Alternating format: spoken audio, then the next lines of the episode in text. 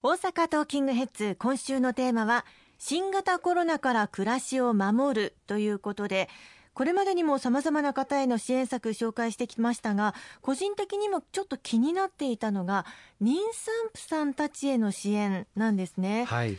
ただでさえ日常生活制限されてしまう中で不安に思っている方多いと聞いていますそのあたりいかがでしょうか？そうですね。あの必ずしもこの新型コロナウイルスの影響が例えば妊婦さんに出やすいとか、うん、胎児に出やすいとかそういった科学的知見は全くないんですけれどもやはりなかなかこう病院に行くのを、まあ、心配だとかあるいは通常の日常生活が行えない中で心理的なストレスが非常に大きいといった中例えばまあ本当だったら仕事をもう少し早めに休ませてもらいたいとか、うん、そういった思いを持っているあの妊婦さんたくさんあのお声をいただいてまいりました。まあ、これまでも妊婦さんん向けのさまざまな注意点とかもし仮に熱が出た時のどういうふうに対応したらいいかとかこういったことの普及啓発もやってきましたしまた妊婦さん向けに優先的に布製マスクを国で一括購入して母子健康手帳の交付時などに配布をするなどもやってまいりました。またあのこれまでも経済団体とか労働団体に対して妊娠中の女性労働者については休みやすい環境を作っていただくあるいはテレワークなどを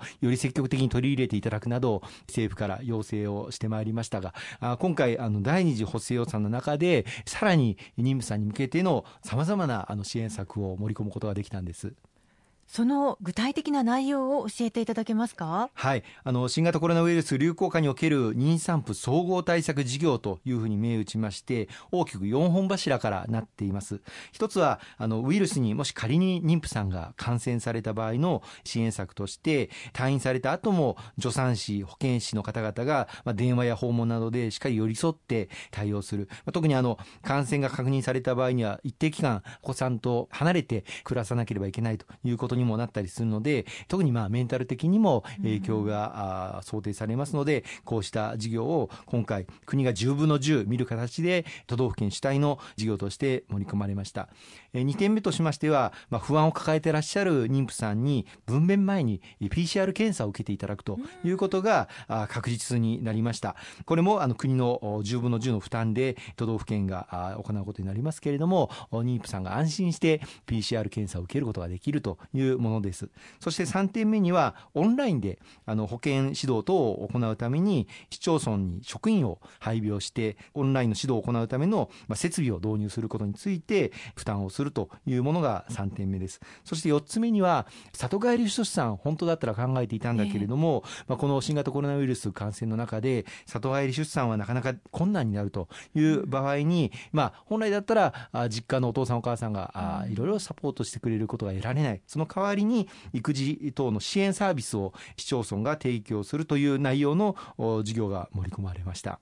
本当にさまざまな支援策というのがあるんですね。まあ、あのまだまだコロナが収束したわけではありませんのでこれから先もそういった妊産婦さんたちへの支援策というのは必要になってきますよね。そうですね。で今申し上げたその4つの大きな柱に加えてさらにぜひともあのご認識をいただきたいのが今回新たな妊婦さんが休暇を取得できる支援助成金が設立をされました。通常のあの事業主が年次の有給休暇を取って休むということはあると思いますけれども、はい、それに加えて特別枠として妊娠中の女性労働者の方々が取得できる有給の休暇制度を各事業主さんに整備をしていただいた場合にこれを国が支援をするという内容になっています。あの対象の妊婦さん1人当たり5日以上有給休暇を取っていただいた場合にはその事業者に25万円支払う。さらに20日間休みを取っていただいた場合には15万円ずつ加算されていって最大100万円まで事業主さんに支援を行うという内容になっています。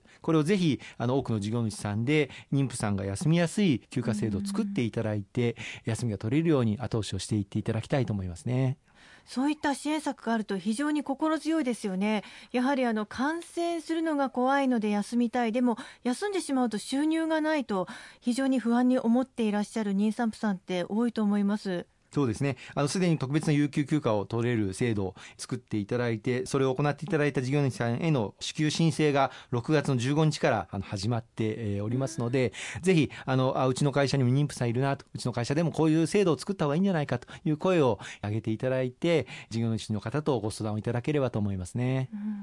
実際、例えば石川さんのもとにもこういった切実な声というのはたくさん届いていらっしゃったんですか？はい。あの私のところにもあの妊婦さんの方から本当だったら、まあ、テレワークということを手配していただいている会社もありますけれどもそうじゃなくて、まあ、会社に行かなければいけない、うん、満員電車に乗らなければいけない。感染してしまうのが怖いという声をあのいただいてきました、まあ、今回こういう形で休暇取得をしやすい制度をまあ国が応援させていただくことになりましたのでぜひ多くの事業主さんに活用していただいて妊娠中の女性の方々休みやすい環境づくりを行っていただきたいと思いますね。ありがとうございます